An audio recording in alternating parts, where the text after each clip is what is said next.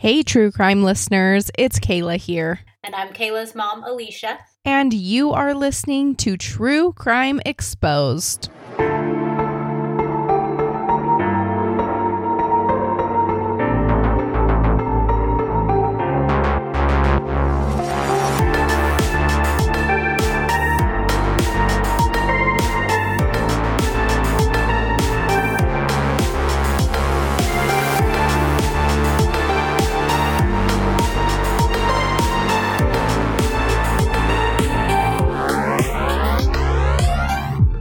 Guessing that you clicked on our show today in search of true crime cases that you may have never heard of. Well, you made it. You're in the right place, so welcome to our show. To introduce ourselves real quick, in case you're new here, we are just a daughter and mom duo. I host this show. My mom listens, discusses, or reacts. We discuss a brand new case every week, and you'll feel right at home with our casual storytelling. We created True Crime Exposed to not only expose some of the worst people that exist among us and commit these terrifying crimes, but most of all, to give each victim's story exposure. We support the life of anyone who was taken from us unjustly. And by sharing these stories, we can be victim advocates. We love being a voice for those that no longer have one, for getting stories out there that need to be heard. Each case we share with you holds a special place in our hearts. Ready for today's case? Okay, so today I decided to talk to you guys about Michael Darnell Bell Junior Have you heard of it? Probably not. I haven't. Yeah, I didn't think so, because this case has gotten little to no media coverage. It was so hard to find info on. Huh, I wonder why. Well, Mike is a young black man, so this probably played a role into the media's interest in this case. It seems like a lot of the time the media has a big interest in like young, white, beautiful girls. So unfortunately, Mike's case may have just not been picked up and it wasn't shared enough. Now here we are. And no one's been talking about it. Mm. But that's part of the reason I feel like it's so important that we are talking about it today. Let's hear it. So, Michael Darnell Bell Junior, he was born on January twenty-sixth, nineteen eighty-six. And he was born to the parents Michael Darnell Bell Senior and Deanna McKnight Bell. And just about a year before Michael Junior was born, his parents got married on July fifth, nineteen eighty-five, and they were living in Cleveland, Ohio. They already had one child at the time when they married, and her name was Ashanta Bell, who was born in October of nineteen eighty-three, and this is Michael Junior's older sister. Following their marriage, they were thrilled to welcome that middle child and their only son, Michael Darnell Bell Junior And then five years later, in August of nineteen ninety-one, they brought home their third and final child together, another daughter, Shakina Bell. And from what I could tell in my research, Michael Junior, who I'm actually just going to call Mike from here on out, he seemed to have grown up in a really healthy environment. He remained close with his family as an adult. He seemed to look up to his parents and was actually able to go on and follow a lot of his dreams. So Mike attended Shaker Heights High School in Ohio, where he was a starter for three years of his high school football career under coach David Sedmack, and he was able to rank as one of the nation's top fifty athletes through rival dot com. And although he had dislocated his shoulder in two thousand three, which caused him to miss three games, he was actually still able to earn Northeast Lakes All-District honors. So he was a good student, a good athlete, and he wasn't just a good athlete. He was also a successful student, so after he graduated high school, it looks like he was able to take both his football and his student career to the next level. He enrolled at Michigan State University on January twelfth, two thousand four, and decided to major in interdisciplinary studies I had no idea what that was. It's basically for students who want to study broadly in the social sciences rather than concentrate on a particular discipline. This knowledge and training would basically prepare him for careers in government, public service, or law. He was also able to play football at M S U for his entire college career. As a freshman, he was named Scout Team Offensive Player of the Week as a wide receiver during their game against Notre Dame. He played both his freshman and sophomore years in two thousand four and two thousand five. However, in two thousand six, it does look like he was not allowed to play in any games for the entire season due to disciplinary reasons. Oh, did it say what? No, I only could find it on that website, the M S U Spartans dot com, and it was only posted there because it shares the stats and the different things that each player did when they played. So that year, it shows that he didn't play because of the interdisciplinary reasons. Then in two thousand seven, it looks like he was able to go back to playing. And once again, he was named Scout Team Player of the Week during Michigan's game against Bowling Green. And then the following year, he played his final season as a fifth-year senior. Okay, so he's a smart kid. He's an athlete. Sounds like he comes from a good family. Maybe something happened during that year that he didn't play football, but we don't know what. We don't know what. I wish I knew. But it doesn't seem like it was something that was this huge deal or something really serious, because the following year he went right back to playing, and then he played until he graduated. Okay. So it could have just been something like grades. Right. I believe it's sometime after college, but I'm not sure exactly when. But Mike does go on to have a baby, and it's a little boy. He has a son, and I can't find a lot of info on him. That's probably a good thing to protect him. I do believe he would still be a minor at the time that this episode is released. So not a lot of info on who he is or where he's at, but Mike did have a son. So what year is this that he had the baby? I don't know what year he had the baby because, like I said, there's almost no info on Mike's son. And then at some point, Mike's life eventually leads him to move out to Los Angeles, California. I can't really find out what took him there or where he was working, but I'm assuming he gets a job out here once he finishes up at M S U, and this is where Mike ends up. And on April twenty-second, two thousand nine, the Bell family is struck with this unimaginable tragedy when their father, Michael Darnell Bell Senior, is found dead in his car in Cleveland, Ohio. He was murdered at only forty-eight years old. Oh, wow. Okay, did he get shot or...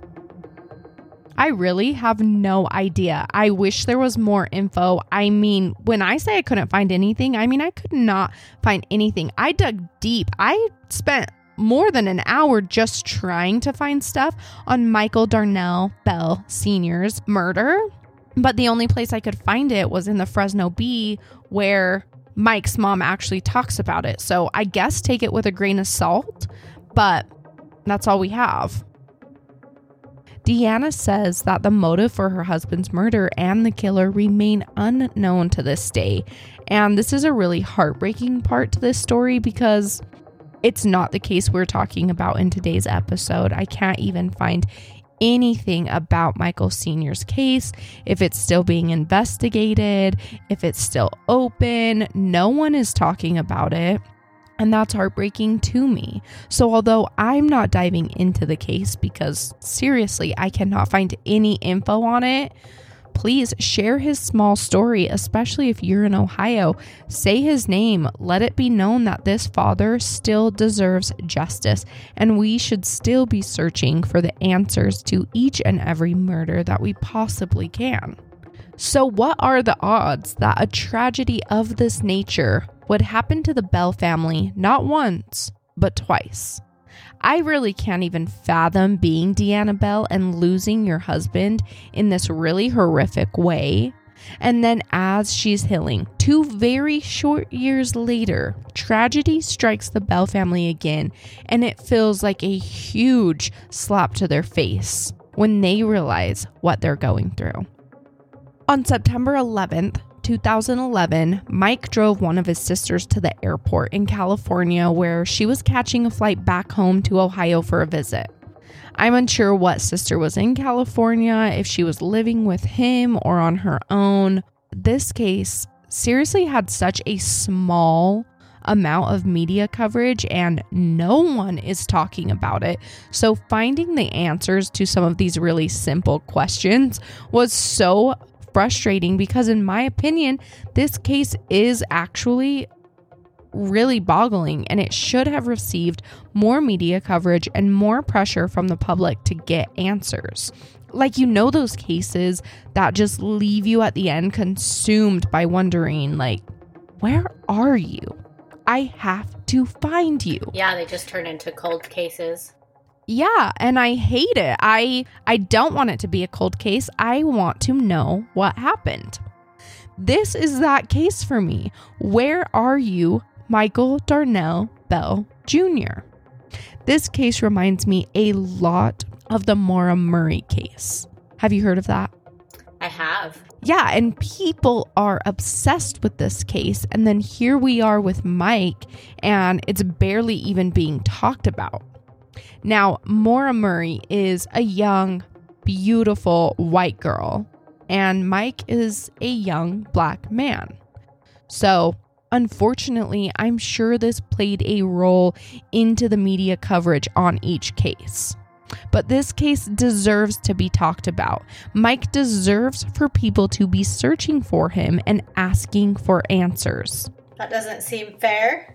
It doesn't, and it's not fair. So, Mike, here we are today. We are giving your story the coverage that it deserves, and we are looking for you.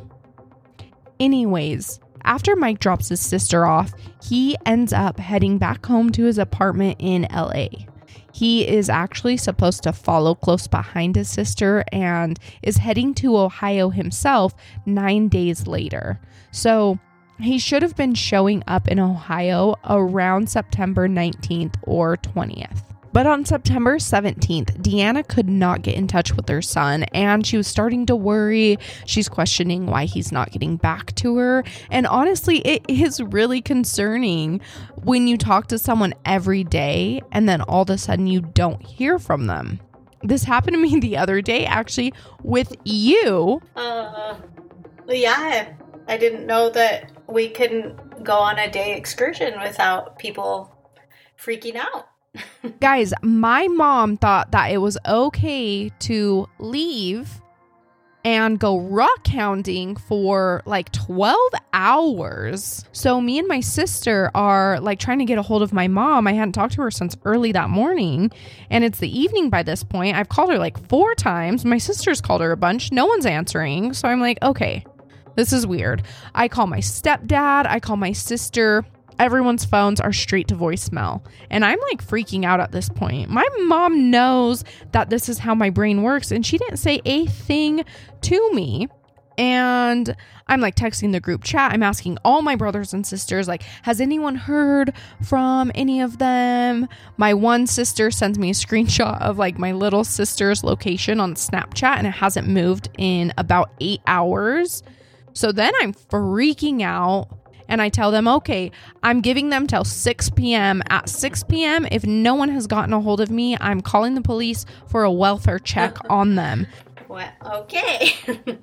And then just before six p.m., my mom gets a hold of us, and they were rock hounding, which is basically searching for rocks in the desert along the, what was it? Oh, um, we went on the Pony Express Trail. Which, side note, guys, is connected to Josh Powell, that horrible, disgusting human being from Utah that, you know, we all know killed his wife. And if you don't know the end of that story, go listen to Cold because it is an incredible podcast on Josh Powell and Susan Powell. Anyways, Deanna Bell's thinking to herself, Mike's probably busy, and she had just spoken to him the day before on September sixteenth, so she's just going to wait it out, and she'll talk to him when he arrives in Ohio, or he'll get a sh- hold of her soon. She's not too concerned about it yet. But then the time comes that he's actually supposed to show up in Ohio, and it comes and it goes. And Michael is nowhere in Ohio, nowhere to be found, and he's not getting in touch with his family. This gives Mike's entire family just that sick feeling in their gut. They're anxious, and they couldn't sit around waiting any longer. So on September twenty-second, just a few days after Mike didn't return home to Ohio, his mom and one of his sisters go to L A to find out what is going on. When they first arrived, they head straight to Mike's apartment. He should be there, right? He never showed up in Ohio. Where could he be? When they get to his apartment, they don't see the car he was using anywhere outside. Mike had been driving one of his mom's car, a blue two thousand two Toyota Camry with an Ohio license plate. And even though they don't see his car outside, they head into his apartment. They're first knocking, no answer. But they are able to get into his apartment, and inside they find his phone, most of his personal belongings, as well as spoiled food inside the microwave. Hmm, bad sign. This scene is disturbing because everything looked like he should have been right back, but him and the car are nowhere to be found, and his phone's there, and he hasn't gotten a hold of anyone for at least six days at this point. This apartment visit didn't go well. There were no answers here, and what they found just made them more concerned. So immediately after they check on the apartment, they go to the L A Police Department and officially report him as a missing person. Yeah, he probably, he definitely wouldn't leave without his phone. Seriously, who would? What are you going to do if something happens and you're stranded on the side of the road and you have no way to get in contact with anyone, which really ends up happening in this case. So did the police believe her? Or did they just think, like, a lot of times that they just disappeared because they wanted to? Or did they actually treat it as a missing person? I think they took the case pretty seriously from the start because Mike did have all those things left at his home, and Deanna hadn't been in contact with him for six days at this point. And it does seem like they started the investigation pretty quickly. They end up coming in contact with someone who saw him later on. So thankfully, I don't think it was a case where they told Deanna that she had to wait any longer to report her son missing. Huh, okay. Deanna Bell told the police department how this wasn't like her son. She didn't believe he would leave without warning to his family. He's not just going to go put them through something like this. Deanna Bell had described him as having a really good heart. He was giving and he was outgoing. And actually, at the time of his disappearance, Mike was in the middle of starting a nonprofit organization that was going to establish group homes for homeless children. Like, he was such a good guy. Part of his trip home to Ohio was actually so that he could meet with others that were on the board of organization and get the ball rolling. He was never going to miss out on this meeting willingly. So what happened to him? As police start an investigation into his disappearance, they are able to obtain C C T V footage from his apartment, and it documents him multiple times on September sixteenth, twenty eleven. This was the same day his mom last spoke with him. The footage shows Mike going in and out of his apartment multiple times, and he is seen carrying stuff out to his car each time. So this could be weird, but it also could mean nothing. I'm thinking he could have been getting ready for that trip, taking stuff he was taking with him a little bit at a time, not procrastinating it like I always do. I'd be like running from my apartment with like fifty bags trying to stuff it all in one hour before my flight. But I think a lot of people are more responsible than that. So Seriously, he could have just been preparing for that trip. He could have been preparing for work, really anything. And they didn't specify what the items were that he was carrying, so we are just left to speculate on that. He was last seen on this camera leaving his apartment at three p.m. that same day, September sixteenth. And then he is never seen on that C C T V footage ever returning to his apartment. But there was one more sighting of him. That was not the last time he was seen.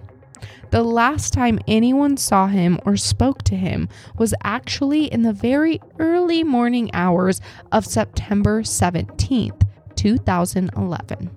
At three fifteen a.m., a California Highway Patrol officer, which is referred to as a C H P officer, comes across this car. It's parked on the freeway on the southbound side near Russell Avenue in Fresno County. And this is weird because we know that Mike lived in L A, and Fresno County is actually more than three hours north of L A. And the reason it's weird to me that he would be so far from home isn't really because it's in the middle of the night or anything. What's weird to me is the fact that he had left his phone at home. Oh, yeah. He wouldn't leave without it. And he was supposed to leave for to go back to Ohio the next on the seventeenth. No, actually, he was supposed to be in Ohio. It looks like right around the twenty-second or twenty-third, because remember, he was leaving nine days after his sister was dropped off at the airport to go there. So the seventeenth is just the day, the first day that his mom couldn't get in contact with him. Okay. So was Fresno on the way home? Fresno is three hours north of his home. So that is kind of what a lot of people are thinking, is that he may have been on his way home from somewhere because he's southbound on the freeway. So he's clearly headed towards L A, towards his home. Okay. As the officer approaches the car, he sees Mike, and Mike tells the officer that he's headed home to his apartment in L A, but he ran out of gas. Now, as we know, he doesn't have his phone.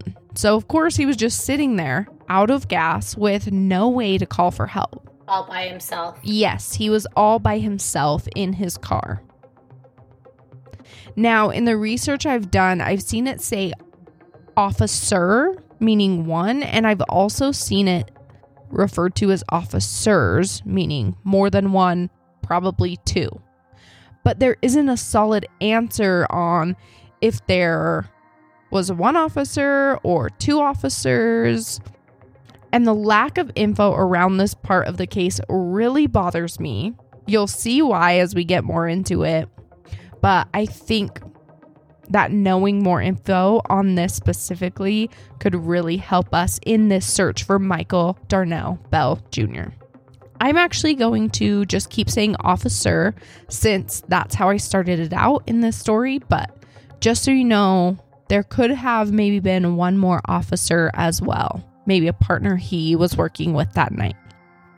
It's three fifteen in the morning. Mike has no phone, no gas.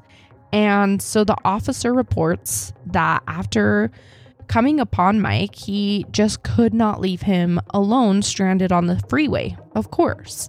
So he offers Mike a ride. And of course, Mike agrees. He's stranded at this point.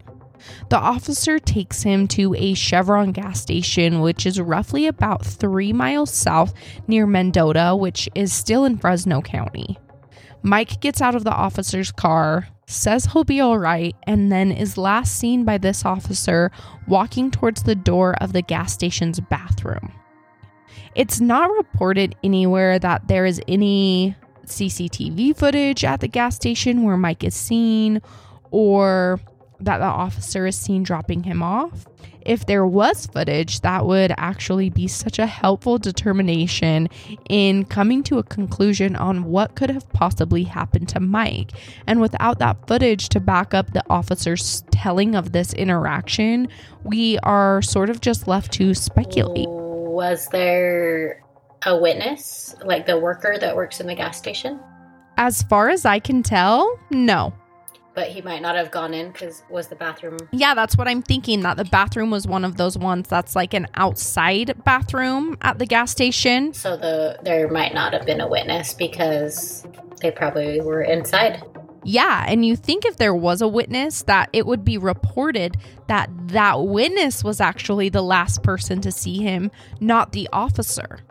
But to me, it sounds like no one saw him after this officer claims to have seen him. Yeah. After Mike is dropped off at this Chevron, he's never seen again. And two days later, his car was impounded from the same spot he had left it when the officer picked him up. Now, here is a description of Mike for the time that he went missing. He is a black male with brown eyes. When he was last seen, he was wearing a white shirt, black pants, white sneakers, and a dark colored backpack. On one arm, he has a tattoo that says Mike, and then on the other arm, he has a tattoo that says his last name, Bell. So Mike Bell, one on each arm. And then above both wrists, he has the names of each of his sisters. So one wrist says Ashanta, and one wrist says Shakina. And then he also has a tattoo of all his father's accomplishments, which just seems so special to me. I'm assuming that he got that after his father passed away back in two thousand nine. Okay. Yeah. So both the L A and the Fresno police have worked on this case together since he went missing in Fresno, but lived and was reported missing in L A. And during the investigation, that C H P officer that last saw Mike told the investigators that he wasn't sure what Mike was doing, but that Mike had told him that he was on his way home from a religious retreat and that something happened to him there that he didn't like, so he decided to leave. But he also reports that Mike did not seem like he was in any distress. And somehow, just like that, he was gone. Now, what's a little weird about Mike saying that he was coming home from a religious retreat is that Mike's mom, who he talked to every day, did know that he owned a Church of Scientology book and was kind of looking into that faith. However, she was not aware of him attending any church or having gone to any meetings. So his mom did a interview with the Fresno Bee in two thousand seventeen, and this is six years after Mike goes missing. She states to the Fresno Bee, quote, "Who leaves everything to contact people and just goes driving? That wasn't like him. That's all I can say," end quote. Detective Samuel Soto of the L A Police also talks with the Fresno Bee and states that this case is still open, but there is absolutely no new info. He also told the Fresno Bee that cases like Bell's are not rare. He says most missing people are found unharmed soon after being reported missing. So less than one percent of missing people are murdered. Which, like, yes, that is probably true. But I'm not sure why he is referring to this in Mike's case, because that Fresno Bee article, like I said, came out in two thousand seventeen, six years after Mike's disappearance. And it came out on the anniversary of his disappearance.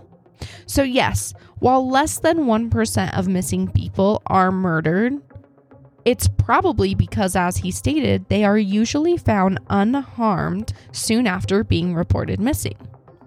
But he was talking to this journalist six years after Mike's disappearance. I think six years later, it's pretty safe to say something bad happened. Mike is not being found unharmed soon after. He has been missing for six years.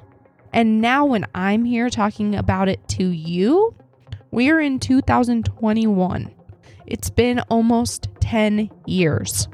Exactly. So what I'm still thinking about is So if he went to this religious retreat, you could say maybe they didn't allow phones. But well, you would think he would at least drive with one there and then leave his phone in the car or something. That's what I'm thinking. The fact that he left his phone and personal belongings at home is one of the biggest mysteries in this case. And then, so when the, the officer pulled him over, he was for sure the only one in his car.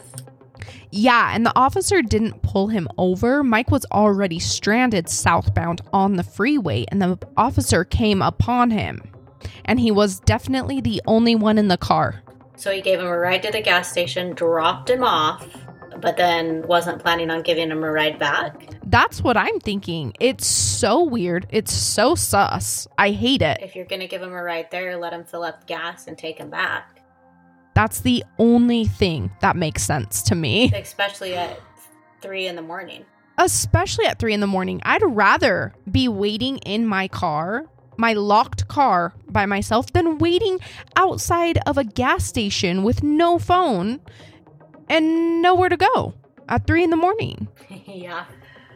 In the investigation, Deanna's cheek was swabbed for D N A so that in the event that Mike was found, they would be able to identify him. She says that this is when it really hit her. Quote, "That's when everything came to me. My son is really missing." End quote. So there are a few different theories on what could have happened to Mike, and I really narrowed it down to about four main theories that are the most common or have the most questions surrounding them. I actually found like a Reddit thread, and it's the only one I could find. It didn't even have very many comments on it, but someone out there cared about Mike's case. Whoever you are, good job. Um, but they posted just questioning it and just a little bit about the case. And so I went through and kind of read all the comments and kind of the different things people were theorizing. And this is what I came up with. So we'll start with the one that I think is the least likely. And that is that some people are questioning if Mike was maybe having a mental health crisis. Was he considering suicide? I don't believe that this is what Mike's family thinks happened because by all accounts and what I can tell, they have said they do not believe he would just walk off without warning. The problem with this theory to me is, first, if he was having a mental health crisis and he decided to just disappear and walk away from his life and is living somewhere else, that's like actually so hard to do without a trace. You would have to plan it for months, have money stashed away. It's not very likely that he would have been able to do this with no trace. It also sounds like he was really close with his family, so I wouldn't really understand this. And then second, he was at a gas station in the middle of the night with no car. So if this was a case of suicide, his body had to be somewhere. You can't hide your own body after you take your own life. His body should have been found by now if suicide is what happened. Unless people just aren't looking hard enough for him. So, what do you think? And I don't think if he was going to commit suicide, he wouldn't need to drive four hours away and run out of gas and get a ride to the gas station. It, yeah, doesn't make any sense. Right. The second theory I came across was that he was involved with the Church of Scientology, and when something happened at this religious retreat or this religious service, whatever it was, and he didn't like it, he decided to leave the retreat, and at that time, the church came after him, or he could possibly be somewhere within the Scientology church system. Now, I hardly know anything about Scientology. I've never looked into it until I was researching this case, and still, I really just barely grazed the surface. So, of course, I've heard of it because I feel like everyone's heard of it. You kind of hear it's like a cult, it's kind of scary, but really, I have no idea if this is true or not. Um, you've heard of it, right? Yeah. So I looked it up just to get a general idea, and since I didn't know a lot about it, I really wanted to start at the root of it. So I started researching on their own website at Scientology dot org.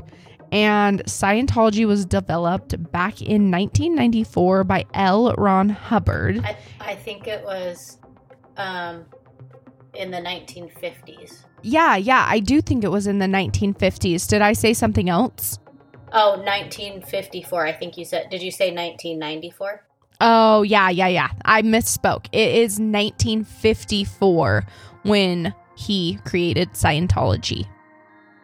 And on this site, they describe the religion as one that offers a path leading to a complete understanding of one's true spiritual nature and their relationship within themselves, their families, groups, mankind, the material universe, the spiritual universe, and the supreme being.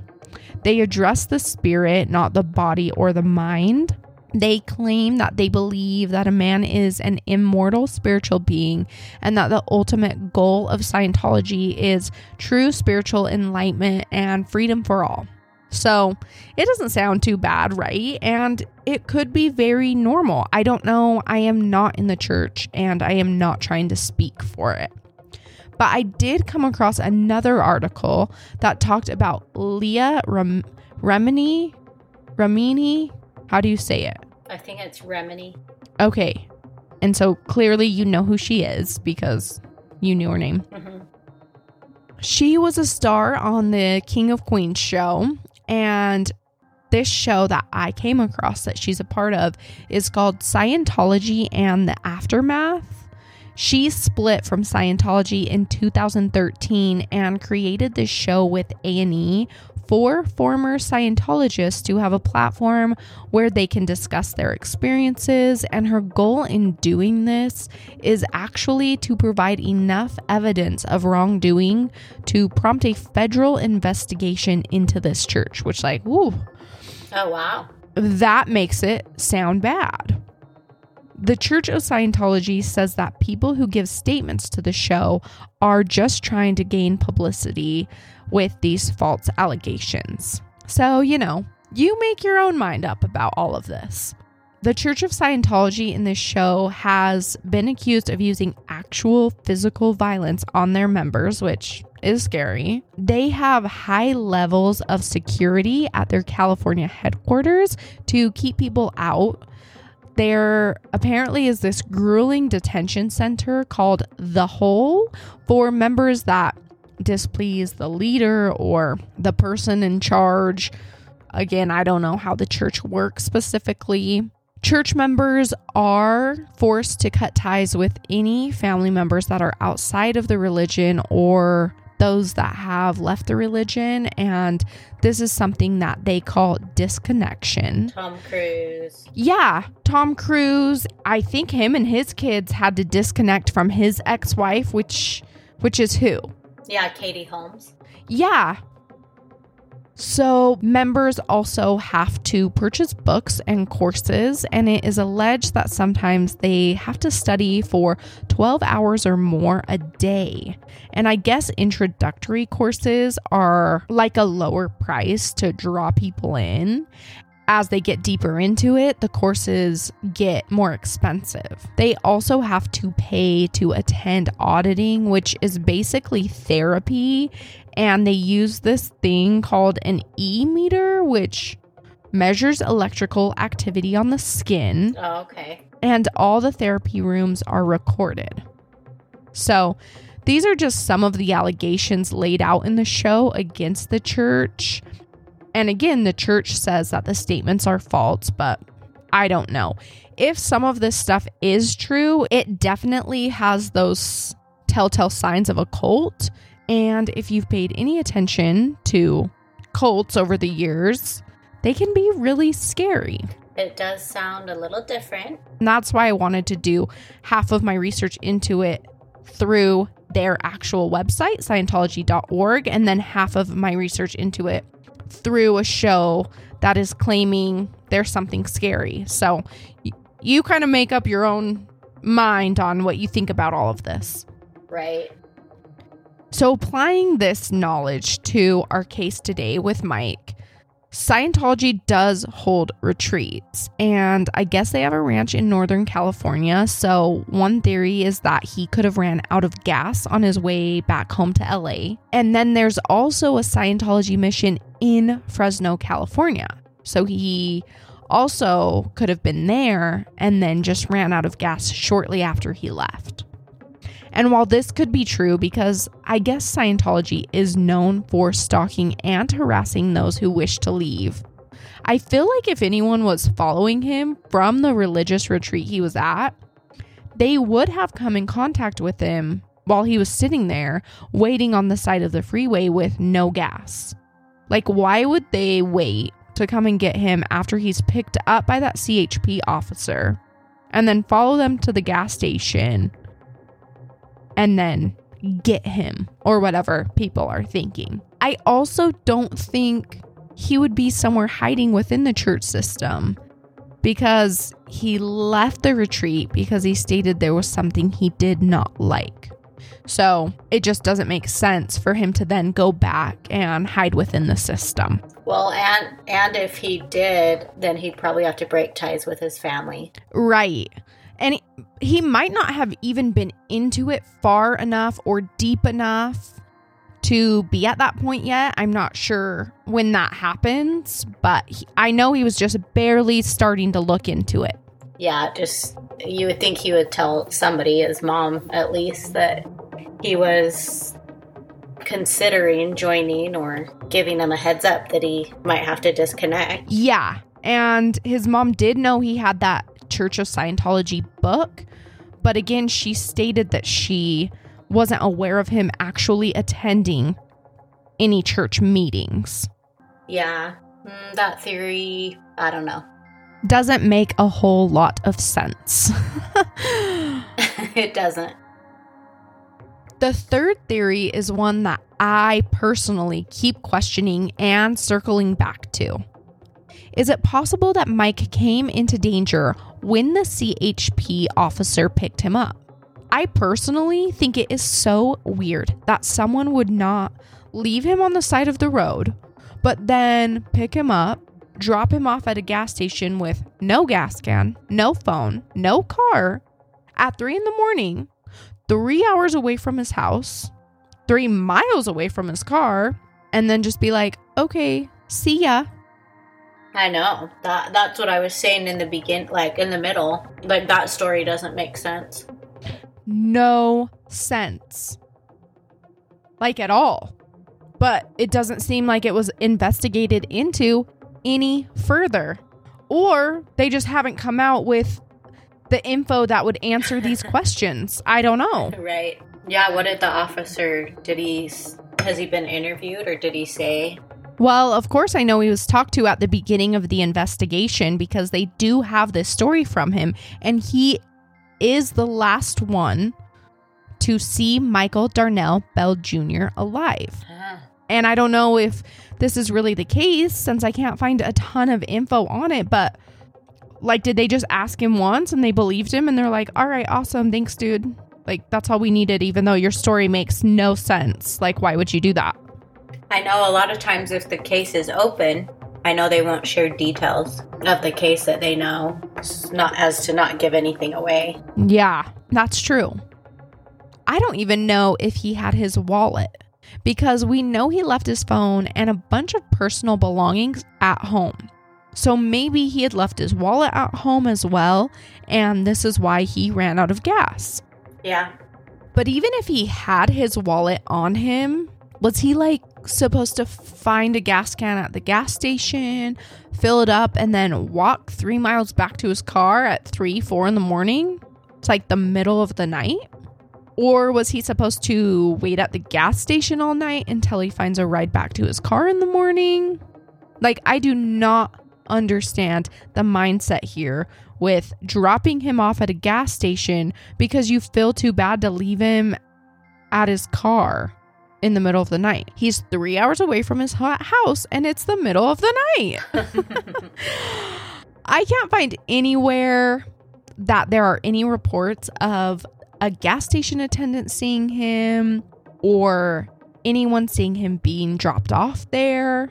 The last person to report seeing him is that C H P officer, and he was walking into the bathroom door, which makes me think the bathroom may have been one of those ones at a gas station where it's outside of the gas station. Yeah, that's what I would think too. Now, don't get me wrong. I am not accusing the officer of doing anything, but I am questioning it because the whole exchange is weird and it totally rubs me the wrong way. It only makes sense to me to pick him up from his car, take him to the gas station, help him get some gas, and then take him back to his car to fill it up with gas and then continue on the road home. And maybe it's because I heard this other case not too long ago, and I don't remember the details exactly. I did listen to it on a podcast, and it was about this police officer that ended up murdering two different people. And one of them was so similar to this, where the officer had picked him up at his car, claims to have dropped him off at this gas station, and then like days later, the car was impounded where it was left. So maybe that case is totally playing into how I'm seeing this situation, but it's just weird to me. And in that case, that officer ended up hurting the person he picked up and murdering him. The guy met with foul play when he was picked up by this officer, and the officer tried to play it off like, oh, I just dropped him off. I don't know what happened to him. So maybe that case is playing into how I'm seeing this situation, but it's just weird. Yeah, that does sound fishy, but you would think that that would be investigated. And even if it was two officers, could they have both done something to him? It always seems weird that two people could find each other that are willing to do something so evil. It happens all the time. Now, if we had footage of him from the gas station or something that proved this story to be exactly true as told, that would be great to help rule out this theory and my questions surrounding the story. The fourth and last theory is also a very likely one, and that is that Mike met with foul play shortly after being dropped off at the gas station. Because it is ten years later, no one has ever gotten in contact with him since, and we have never found his body. This does make sense. Mike could have ended up in the wrong place at the wrong time. And it's likely if he did meet foul play, his body was hidden afterwards, and this can be a huge part of why we are ten years down the road with no answers. Why don't we know if there's footage at the gas station? Or did the person working during that time see him? See anyone? Was he dropped off? Was he picked up? Oh, there's just so many open-ended questions. So many questions. It could not frustrate me anymore. My research into this was the most frustrating research I've done up to this point. Because because it's like who who who's going to be out at the gas station at three fifteen? I doubt very many people are. A creeper maybe. And if there are people or or like a scuffle, you would think the um gas station attendant or employee would notice. Yeah. But we don't hear anything about who was working that night, if they saw anything. If you're out there and you were working at this specific gas station on the night that Michael Darnell Bell Junior went missing, well, I guess it was the early morning, technically, September seventeenth, please reach out. Let us know. Did you see anything? Was he dropped off there? Was he picked up from there? Yeah, that's a very interesting case. It's too bad that there's not more info out there that you could find. No, and I'm hoping that anyone that does know anything will possibly hear this, possibly feel like they should come forward with more info. What happened to Mike Bell? Yeah, God bless his mom and her losing her husband. And I, I just think that a missing person with one of your children would be the worst. I would probably go nuts. I would rather know what happened rather than obsess about what happened or trying to find answers. It would be really tough. It'd be crippling. I can't even imagine not knowing where one of my babies is. And I say babies because I don't care if they're an adult. They will always be my babies. And I'm sure that is how all moms feel. I'm sure that's how Deanna feels. And she deserves more answers in this case. There are just too many questions. But I feel like so many of them could be answered with a deeper investigation into what happened. So, what do you think?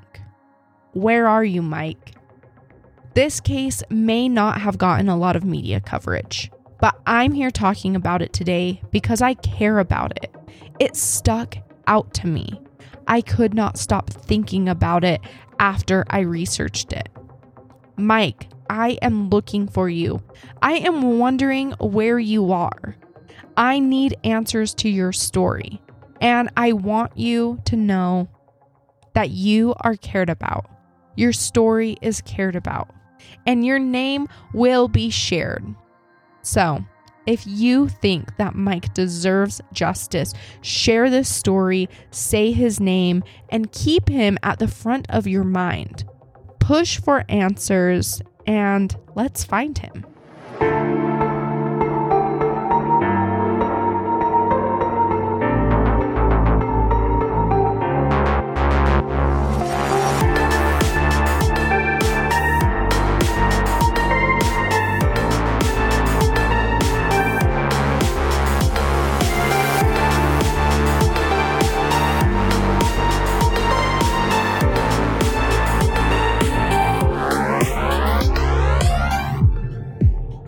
If you enjoyed our show today, please share this story with your friends and onto your social media. We would love it if you helped us continue to make this podcast by leaving us a five-star written review on Apple Podcasts. I will love you forever. Thank you, thank you, thank you.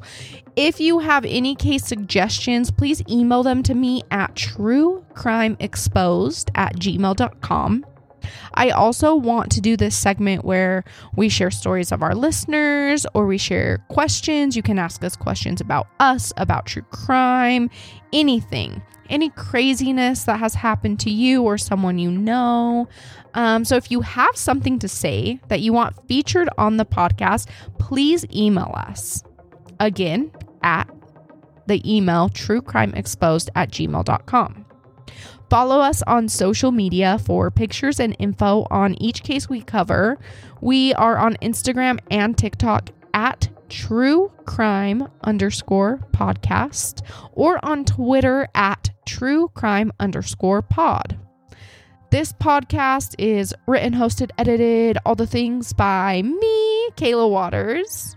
It is co-hosted by my awesome mom, who's taking some time out of her super busy schedule to be here with us, Alicia Jenkins. Our original graphic art was done by Arthur Max, and our music was created by Jaden Schultz, and you can find him on Instagram at In Pajamas Music. Stick around to get organization info and a little palette cleanser. Do you want to do your part by helping some awesome organizations? The first one I have for you is the Charley Project. It's C H A R L E Y Project.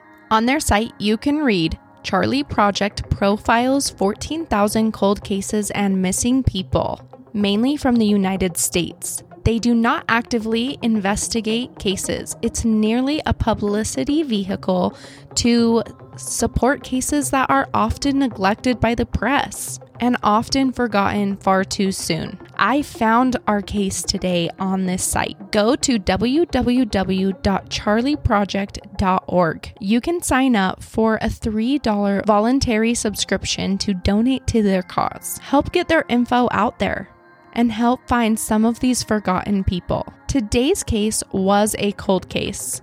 You can donate to the Cold Case Foundation by going to cold case foundation dot org. They have a live membership that gives you access to podcasts, articles, books, web series, and premium content, and a brand new Cold Case Academy.